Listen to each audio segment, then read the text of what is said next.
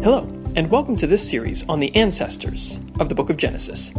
You can find this series and others online at onefellowshipumc.org and on the One Fellowship Church podcast. Visit us online to learn more about our congregation and the work that we do in Waco, Texas. Thank you, and enjoy. All right, my friends, uh, welcome, welcome, and welcome. We are here Wednesday evening, 6:30 p.m. for our One Fellowship United Methodist Church uh, Bible study via Facebook Live.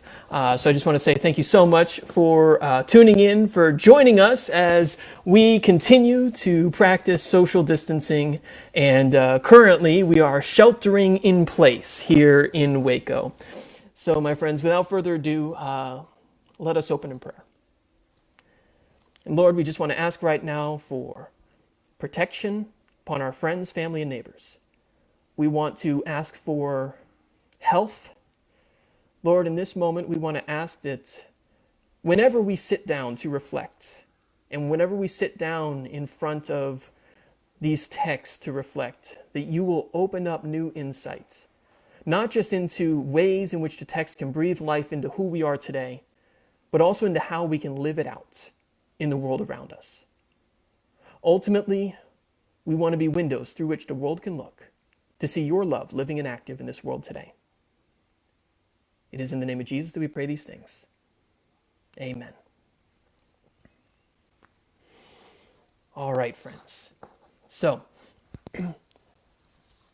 the last study that we went through was in the book of Genesis. And we went through Genesis chapter 1 through 11, looking at some of those really early stories, uh, which fantastic um, etiologies that sort of explain different things about the world that we live in and the ways in which the world comes to be the world that we know. And one of the fascinating things about the book of Genesis, uh, uh, it's a collection of stories that talk about sort of the beginnings or the origins. One of the fascinating things is that Genesis is broken into these two sections. On the one hand, we have what's sometimes called the primeval history, Genesis 1 through 11, the chapters that we looked at uh, earlier in this year. And in those chapters, we get, you know, the stories of creation in Genesis 1 and 2. But then we also get uh, these four stories of different generations in, in the development of humanity and humanity's relationship with the world. So we get the story of Adam and Eve. We get the story of Cain and Abel in Genesis chapter 4. We get the story of, of the flood and the generation of the flood. And then we get the story of the Tower of Babel. And what's fascinating is that the primeval history, Genesis 1 through 11, has a story of sort of four generations as this world unfolds. And in some respects, that structure parallels what we see in the entire rest of the book, Genesis 12 through 50. Even though there are so many more chapters, once again, these chapters unfold over the course of four generations of the ancestors. They're sometimes referred to as these ancestor cycles. So we get the stories of Abraham and Sarah in Genesis 12 through 25. We get the stories of Rebekah and Isaac in Genesis 24 and, and in Genesis 26. And then we get the stories of, of Jacob and Joseph um, in the remainder of the book of Genesis, these four generations. And so, in some respects, the primeval history, Genesis 1 through 11, parallels the structuring of Genesis 12 through 50.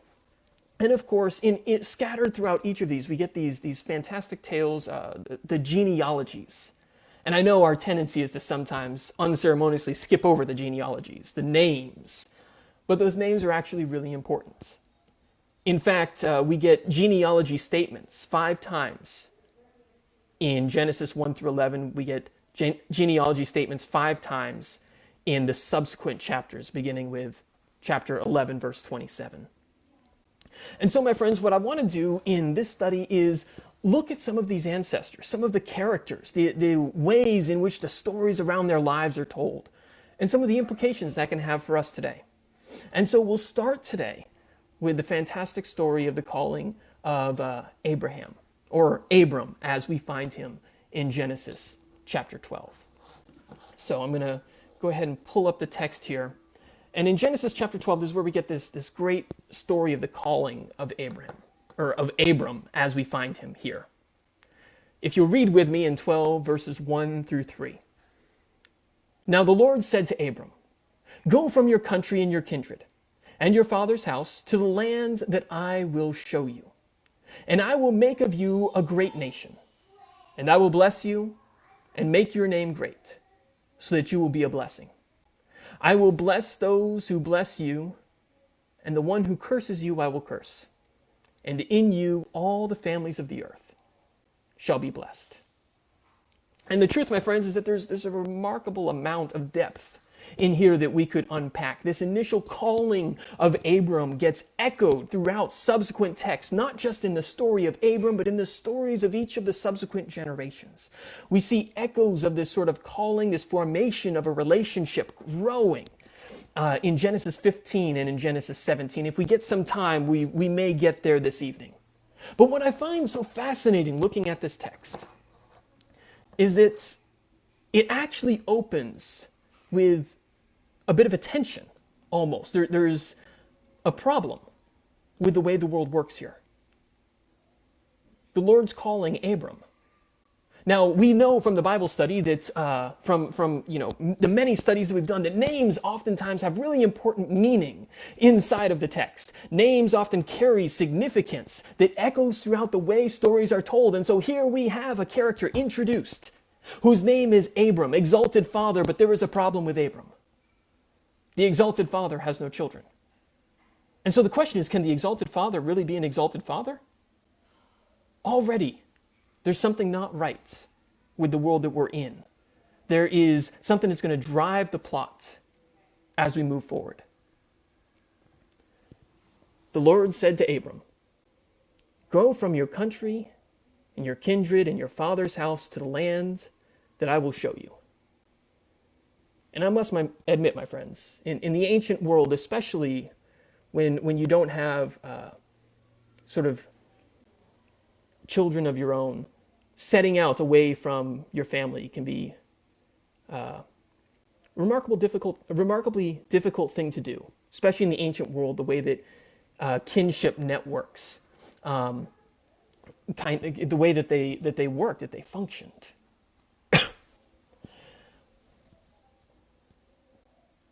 this fundamental tension is actually going to drive so much of the story in the rest of Genesis. It opens with an exalted father that has no children. And yet, part of this blessing is, I will make of you a great nation. God saying, I will do this for you. And we see this echoed throughout so much of the text later on, whether it's Genesis 15 or Genesis 17, coming back to uh, the idea that God has made, has formed this, this relationship uh, with his family and um, has issued these promises to this family. And what we continually find is the promise that God makes is in jeopardy in some way in so many of these stories. And in each time, there's only one character that can really protect the promise, and that's God. Each time, there's only one character that can uh, see the promises through that have been made, and ultimately, that's God. Each time, there's only one character that can fulfill the promises that he makes, and that's God. And I suspect in there somewhere that there's a remarkably powerful lesson for us. It's a lot of people I want to be able to put my trust in. But I also know no matter how good hearted people are, no matter how genuine people are, they do let us down eventually. Even the ones that we love and care about and remain close to. And one of the things we see in the Bible is such a stark contrast between people and God. God keeps his promises. God keeps God's promises. And we see the language of, of this idea of a promise all throughout the rest of the book of Genesis. You know, you think about here where um, God calls Abram to leave, uh, leave your country, leave your kindred, leave your father's house to a place that I will show you. And we get that language showing up again, like in the story of uh, Jacob, for example, when uh, Jacob goes off and then he's called to return in Genesis 31 uh, to the land of your ancestors, to your kindred, and uh, to the land of your birth. We get this language echoing throughout. I know there's this, there's this great old rabbinic story. Can I tell y'all an old rabbinic story? well, I guess since I'm on a video, I'll tell an old rabbinic story anyways. There's this great old rabbinic story about Abraham. Uh, it's in Genesis Rabbah, chapter 38. And one of the fascinating parts about this story is this story also shows up in Islamic tradition. One of the things I love about the old rabbinic stories is oftentimes you get various versions of them uh, uh, across the ancient world um, and even across faiths. And so there's there's this question that was commonly asked: Why is it that Abraham's the one who's called? Like, was there something special about him? What what about Abraham uh, stood out that he receives this kind of calling? And so there's this uh, famous story about when Abraham was a child, and uh, the story says that his father was an idol maker. So his father makes idols. Um, and it says that one day, uh, Abraham's father Terah leaves Abram in charge of the store, the idol store. And this man walks in and comes up to Abram, the, the kid who's at the, uh, the desk, and says that he'd like to buy an idol. And so Abraham asks him, he recognizes this man is, uh, let us say, a seasoned life veteran. And he says uh, to the man, Well, you know, how old are you? And the man responds, I am 50 years old. And so Abraham says, If you're 50 years old, then why would you want to worship a statue that was made one day ago? And so at this point, the man leaves. And so later in the story, a woman walks into the store and she wants to make an offering to one of the idols. So Abram, uh, after the woman leaves, Abram takes a stick and he starts to smash all of the idols. He, just breaks them all up, uh, smashing up his father's store. And then he takes the stick and he puts it in the hand of the largest idol. And so when his father comes home, his father just finds the store just smashed to bits. And his father's like, What did you do? I left you alone for only a short amount of time. How did this happen? And you'd be surprised how often I say that when I leave my son alone. Anyways, never mind. I digress. he returns and, he, and Terah asks Abram, What happened? How did my entire store get wrecked? And Abram said, Oh, well, you know, a woman came in to make an offering to one of the idols, and the idols all started arguing over who was going to uh, eat of it first. And so the largest idol took a stick and just smashed all the others.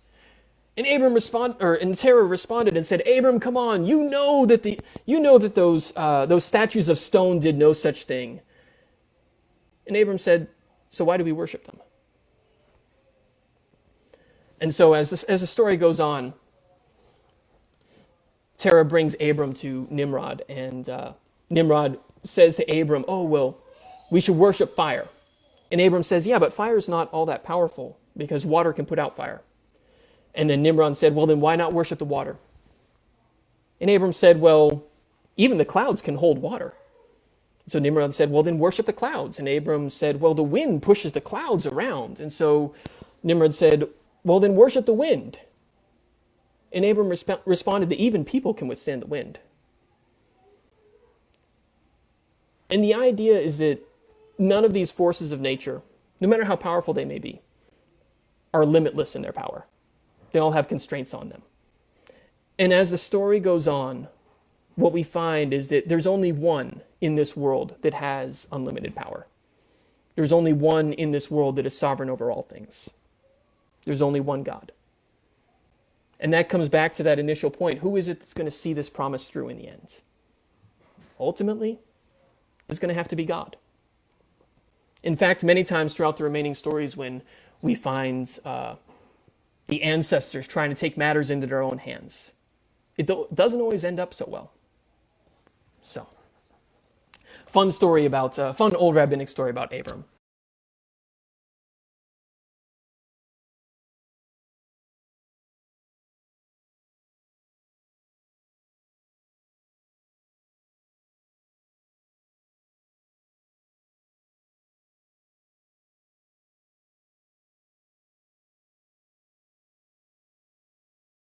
Appealing to the eye. Um, the temptation was eat it and you can be like God. And when we look in uh, Genesis chapter 4 with the story of Cain and Abel, you know, a story of Cain uh, killing his brother Abel, taking a life. Who's the giver of life in this story? God's the giver of life. So Cain is taking something that God gave when we look at like the Tower of Babel story, also, you know, it talks about them wanting to build a, a tower up into the heavens. I mean, it's not just that they're trying to make a great name for themselves, uh, that they're exalting their own name, but in, in, in the text, it, it, it literally makes it sound like they're trying to storm the heavens, trying to build their way to heaven. And in each case, humanity is trying to take something into our own hands that we really don't have control of.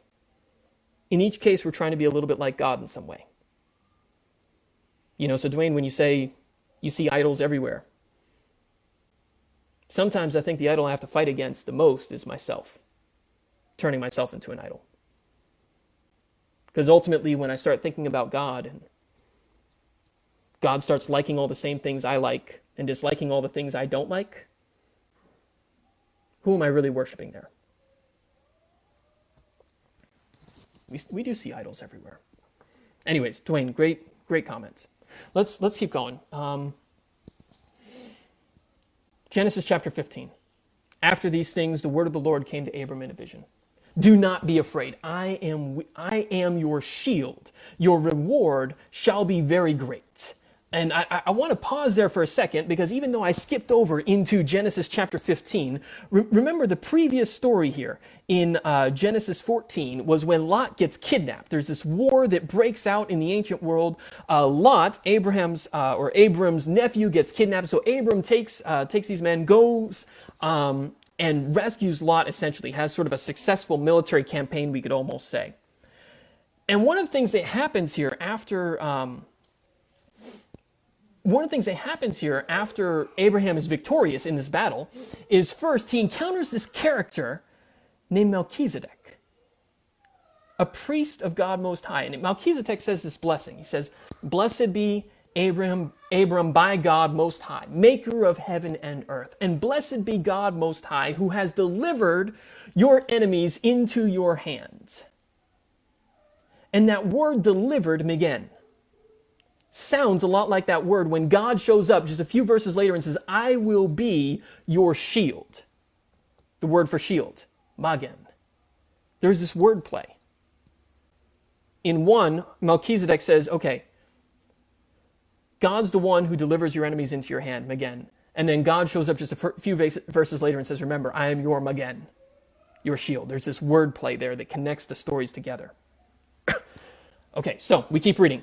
I am your shield. Your reward will be very great. Well, wait, remember at the end of the previous chapter, the king of Sodom offers Abram this reward, right? The king of Sodom says to Abram, um, says to Abram, you know, take all of the goods for yourself. And Abram says to, to the king of Sodom, he says, I've sworn to the Lord God Most High, maker of heaven and earth, that I'm not going to take anything that belongs to you. And so Abram is offered all these riches in the end of uh, chapter 14. He says, No, they're not mine to take. And then here, very just a few verses later, God shows up and says, I'm going to be your shield, and your reward will be great. These stories are so intertwined. Let's keep reading. but the word of the Lord came to him. This, uh, this is in, um, this is, oh, sorry, let me go to verse 2. Got ahead of myself. But Abram said, O Lord God, what will you give me? For I continue to be childless. Remember what the driving crisis is uh, in, in the plot of Genesis. God shows up and makes this promise, and all the re- in all the rest of the stories, the promise is continually being threatened by something or another. There, there is something in the way the story is told that makes us think, wait, is it possible that this, that this promise will not come true? And in each time, who's the one that has to see the promise through? Who is the one who actually has the sovereignty over the situation to ensure that this promise comes true? Every time it's God. God keeps God's promises. So here in Genesis chapter 15, okay, God shows up to Abram in a vision. He says, Don't be afraid. I'm your shield. Your reward will be great. And here's what Abram says. The first thing is, God, I still don't have what you promised me. How many times do we pray that in our lives? We think we're due something. We think something's coming. God, I still don't have it. I continue to be childless, and the heir of my house is Eliezer of Damascus. but the word of the Lord came to him. We go into verse 4 here. But the word of the Lord came to him This man shall not be your heir. No one but your very own uh, no one but your very own issue shall be your heir. And then God brings Abram outside here in verse, uh, in verse 5, and he says, Look toward heaven and count the stars. If you are able, count them. Then he said to him, So shall your descendants be. And he believed the Lord, and the Lord reckoned to him as righteousness. Uh, as I read through this, I find this fascinating that um, Abram says, Lord, I still continue to be childless. I still don't have a child. And what God shows him is so much bigger than a child. Imagine all the stars. You know, sometimes sometimes I'm just thinking too small. And sometimes I'm just looking too small. And sometimes I'm so busy looking at this small thing over here and saying, why don't I have this one small thing? And meanwhile, God's trying to get my attention to show me there's something so much bigger out there.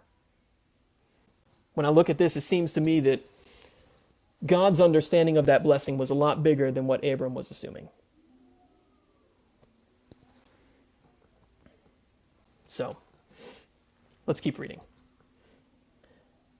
There's this, uh, it leads into, the, the story leads into this really remarkable um, narrative of this encounter between God and Abram.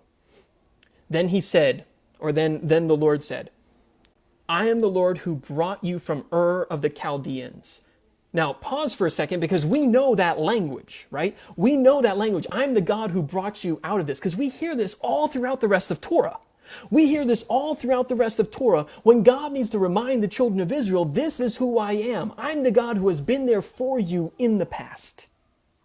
And in fact, this phrase echoes all throughout the rest of the Hebrew Bible.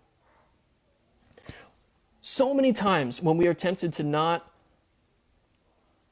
to not believe God's promises for our future. In, in the Hebrew Bible, God reminds us when He was there for us in the past. I'm the God who brought you up out of the land of Egypt. Or here, I am the Lord who brought you up from Ur of the Chaldeans to give you this land to possess. Let's keep reading. but Abram said, and this is in verse 8, O Lord God, how am I to know that I shall possess it? And so he said to him, Bring me a heifer three years old, a female goat three years old, a ram three years old, a turtle dove, and a young pigeon. And he brought him all these and cut them in two, laying each half over and against the other. But he did not cut the birds in two. And when the birds of prey came down on the carcasses, Abram drove them away. As the sun was going down, a deep sleep fell on Abram and a deep and terrifying darkness descended upon him. Then the Lord said to Abram, Know this for certain, that your offspring shall be aliens in a land that is not theirs, and shall be slaves there, and they shall be oppressed for four hundred years. But I will bring judgment on the nation that they serve, and afterwards they shall come out with great possessions. As for you, you shall go to your ancestors in peace. You shall be buried in a good old age, and they shall come back here in the fourth generation. For the iniquity of the Amorites is not yet complete. And going on into verse 17, we're going to finish out the chapter here. When the sun had gone down and it was dark, a smoking firepot and a flaming torch passed between the pieces. This, this is what we sometimes call a, a theophany, sort of this physical uh, manifestation or image almost that kind of represents the presence of God. And, and we can think of many places in the Bible where the presence of God is sort of visually represented in some way through this kind of fire and smoke imagery. We think about uh, Mount Sinai, for example. On that day, the Lord or uh, the, let's, let's look at verse 17. When the sun had gone down and it was dark, a smoking firepot and a flaming torch passed between these pieces. On that day, the Lord made a covenant with Abram, saying, To your descendants I give this land, from the river of Egypt to the great river, the river Euphrates, the land of the Kenites, the Kenizzites, the Kadmonites, the Hittites, the Perizzites, the Rephaim, the Amorites, the Canaanites, the Girgashites, and the Jebusites. is this amazing story about this ritual in which Abram comes, he, he cuts the animals in half, lays them out. And, and, and the question we kind of ask is like, what is going on here? Uh, what, what is with cutting the animals? And, and this is, uh, or what a lot of people suspect, that this is part of sort of an ancient covenant making custom in the ancient world. It was uh, the, the, the idea of a covenant. Oftentimes, when we think of a covenant, particularly in our modern world, we tend to assume that uh, it means a promise. And in covenants as we see them in the Bible, promises oftentimes are connected with them, but that does not mean that a covenant is necessarily a promise in and within itself. You see, a covenant in the ancient world was actually a treaty. And it was a treaty that you would make between nations. And in the ancient world, when nations are constantly rising against nations, empires rise and fall, the survival of, of, your, of, of your kingdom, of your people, oftentimes depended upon you being able to make very strategic treaties, very strategic alliances. And I find it fascinating that not just here in the Bible, or here in Genesis 15, not just in Genesis 17, but all throughout Torah, in a world where a kingdom's survival depends upon their ability to make strategic alliances, treaties with powerful nations, in the midst of that world, the children of Israel, here Abram, later we're going to get the, the children of Israel throughout the rest of Torah, are called to make their treaty with God. Different kingdoms constantly making treaties with one another just to survive in the ancient world. And here, the people of God are supposed to have their treaty only with God. And so, this custom, uh, we oftentimes think reflected sort of a treaty making custom when. Um, God says that he's going to make a covenant here. The language for make a covenant uh, literally translates, I will cut a covenant. I will cut the covenant. We see that imagery of cutting here in this story. And we suspect that what this represents is this sense of um, when you pass between the cut up animals, there's almost this sense of, may I fulfill my end of the treaty, or may I become cut up like these animals. And here's what I find interesting.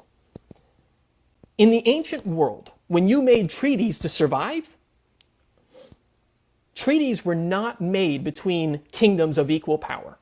That is to say, you always had a kingdom that had more power, that had a larger army, that could do more hurt in the world. And then usually you'd have a smaller kingdom. And depending on that power, that informed how the treaty was made. So, for example, if you were a bigger kingdom, you could push other kingdoms into treaties that were good for you. And if you were a smaller kingdom, you might not get as much of a say. When Babylon shows up at the gates and they say, hey, you should make a covenant with us, well, Babylon has a much bigger army than us. And so if we want to survive, maybe we should listen to them. Covenants were not made between powers or between parties with equal power. There's always one that has more power and always one that has less power. And usually, what it looks like is the smaller kingdom says, okay, I'm going to give you a portion of my crops, I'm going to send you tribute, I'm going to give you my gold, and you can use my army kind of whenever you want. And the more powerful kingdom says, okay, I'll take everything you have to offer, and I'll, I'll protect you if in the event you get attacked by someone. Usually, that, that was kind of how it worked. But oftentimes, the responsibility for fulfilling that treaty fell on the weaker party. They were responsible for holding up their end of the bargain year after year, for sending their tribute, sending their gold, sending their food. In this story, who is the more powerful party? Clearly, it's God. In this story, who's the weaker party? Clearly, it's Abram. Yet in this story, who takes the responsibility of the covenant upon himself? In this story, who is it that actually passes through these cut up animals and, and proclaims this covenant? It's God. I mean, in the ancient world, we would have expected Abram to go marching through there and saying, Hey, you just protect me and, and I'll do all these things for you. And if I don't, then, then may I be cut up like this. But here it's God that takes the responsibility of fulfilling the covenant on himself. Where is Abram during all of this? Abram's asleep.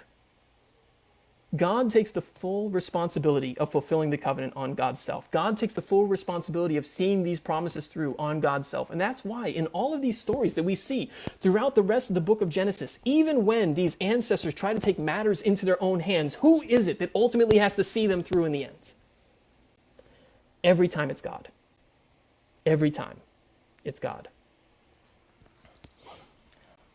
Let's keep reading. I've got one more passage that. Uh, that I want to look at here um, before we close, because this this covenant, this promise kind of language that's given to Abram shows up in actually three different places. Uh, we get it in Genesis 12, we get it in Genesis 15, but we get it again in Genesis 17. And it's fascinating that these stories are told in different ways each time. So when we flip over to Genesis 17, this, this is where we find yet another covenant between Abram and God. But this time, Abram's getting, he's getting pretty old. Genesis 17, verse 1 says, When Abram was 99 years old, the Lord appeared to him and said to him, I am God Almighty. Walk before me, be blameless, and I will make my covenant between me and you, and will make you exceedingly numerous. And Abram fell on his face, and God said to him, As for me, this is my covenant with you you shall be the ancestor of multitudes of nations. No longer shall your name be Abram, but your name shall be Abraham. And I want to pause for a moment and, you know, just recognize that God keeps showing up and saying, Hey, Abram, I'm going to fulfill this promise to you. Abram's 99 years old and he still hasn't seen the fulfillment of this promise. Think about that. Abram's 99 years old, and when God shows up, he's still saying, I will do this for you. I want to look at Abram's response here in a second. Abram falls on his face, and uh, once again, God offers this, this covenant. And part of this covenant is a changing of names. And, you know, we, we've talked in this Bible study many times about the symbolic importance of names, the significance of names, because names have meaning uh, in, in these stories. And so we mentioned that in Genesis chapter 12, when a- Abram is first called, Abram means exalted father. But there's a problem. Abram doesn't have any children.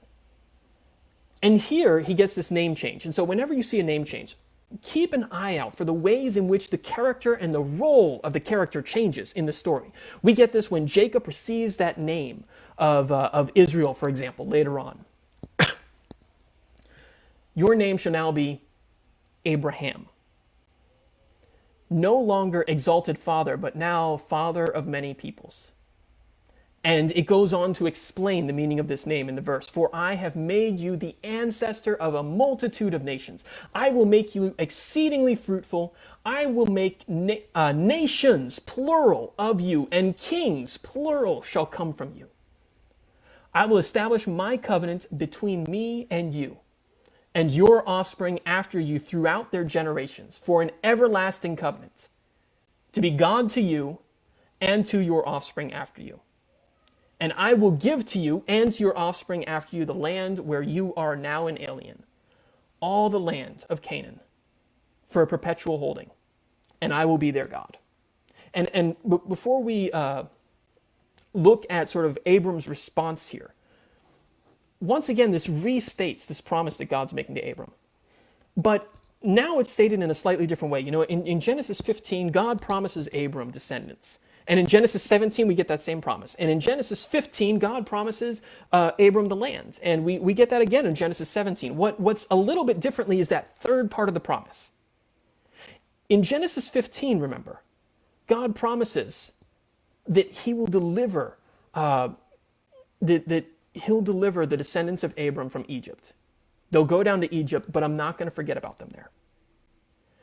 And in Genesis 17, God promises that the descendants will be able to receive the covenant as their inheritance. It's it's almost like in Genesis 15 God says, "I'm not going to forget about your descendants." And in Genesis 17 God says, "And your descendants will have something from me, the covenants."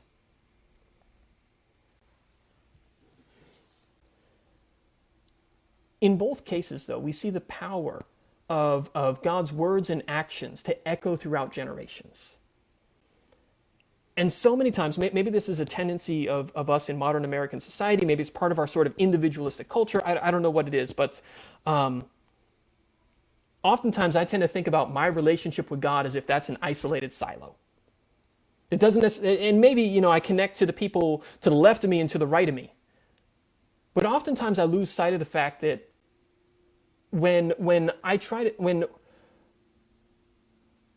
when I try to follow God's calling for my life, I become part of a story that started way before me and that will probably go on well after me. I become one part of a much larger story, and I inherit something from those who came before me. And I also have a responsibility to pass something on to those who will come after me. This is one of the things that uh, you know we're, we're, dealing with now when we're looking at, at these public health advisories. Um, you know, the, this virus, uh, supposedly there, there are people who can pass on this virus without really feeling the full effects of it. But there are some individuals, you know, whether they're uh, whether they're young or they're old, who are going to be more vulnerable to it. Which means that my actions, even if I'm a healthy person, even if I'm not in a high risk population, I have to think about the implications of my actions for those who came before me and for those who will come after me. I'm reminded of this great old rabbinic story in, in which, um, in, in, which uh, an elderly man is planting a tree, and the Caesar comes by and kind of makes fun of him. Why are you planting this tree? You'll never live long enough to eat off its fruits. And the man replied to the Caesar, Yes, but I ate the fruit off the trees that were planted before I came. And so it's only right that I plant the trees for those who will come after me.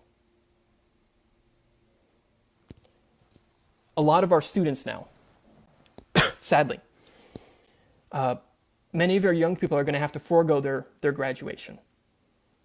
And, uh, you know, we've, we've got students both in high school, college, wherever, who, who have worked really hard. And, and graduation is, is this, this time when family and friends gather around and we really celebrate the students and all of their accomplishments. And we, we you know, in some ways remind them of, of how much they mean to us during this season. Oftentimes we get these graduation speakers that talk about how, uh, you know, this class, they, they can go on to change the world, about how, um, how much potential they have and how much hope we can place in them as young people in order to solve some of the, the challenges um, of our present day. But you know, if we're going to keep telling our younger people, those who are going to come after us, how much hope we place in them or their potential to, uh, to do great things, maybe we should stop and think what kind of world am I going to leave them? What can I do to leave them a world where they can fulfill all of their potential that I see in them right now and that I'm speaking to them in this celebratory moment? What can I change about the world that I'm going to leave them? From womb to tomb, we are all connected. So, in Genesis 17, God shows up. God speaks this promise to Abram once again. Abram is 99 years old. Abram has heard this promise multiple times now. And I want us to look at verse 17. Abram's response. Then Abram fell on his face and laughed, and said to himself, Can a child be born to a man who is a 100 years old? Can Sarah, who is 90 years old, bear a child? you know, a lot of times we, may, maybe it's just me. I've heard a lot of stories about when Sarah laughed at God. We remember when uh, the three visitors um, show up uh, with Abram and they sort of speak again this promise of a child over him, and Sarah laughs. We don't always talk about Abram laughed also. Abram had his doubts also. Abram wasn't sure also these ancestors, a lot of times, you know, we talk about uh, Abram, we don't always, uh, we talk about Abram in a certain way. Sometimes we talk about Sarah in a different way. And we do that a lot of times. And I think we need to see how interconnected they are in this story. Sarah also receives a name change. She goes from Sarai to Sarah. Sarai meaning my princess, or maybe like my noble woman. Sarah now meaning princess or noble woman.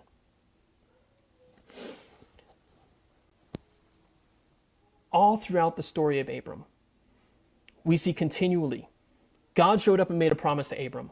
God is the one who took the responsibility to see that promise through. And there are times, e- even when Abram doubts, God is still going to see that promise through. Even when Abram tries to take things into his own hands, God is still going to see that promise through. And in some respects, that can be kind of encouraging. Because there are a lot of times when I try to take matters into my own hands and it doesn't always turn out well. There are a lot of times when I may feel like I don't live faithfully enough to be worthy of, of a promise. There are a lot of times when I may doubt whether, you know, whether or not things are going to go my way in this life. But at the end of the day, the fulfillment of this promise really doesn't depend upon my strengths or my weaknesses. At the end of the day, the fulfillment of this promise doesn't really depend upon uh, our seasons of um, doubt or our seasons of faithfulness. And let's be honest, we have seasons of both. Um, our seasons when we are being our best selves, when, when we are, uh, you know, when we are really flourishing, and our seasons when we feel like we're just surviving. That promise doesn't change with, our, with the changing of the days. The promise doesn't change with the changing of the seasons. The God who makes the promise is the God who will see it through. And the God who made the promise is the one who is sovereign to see it through.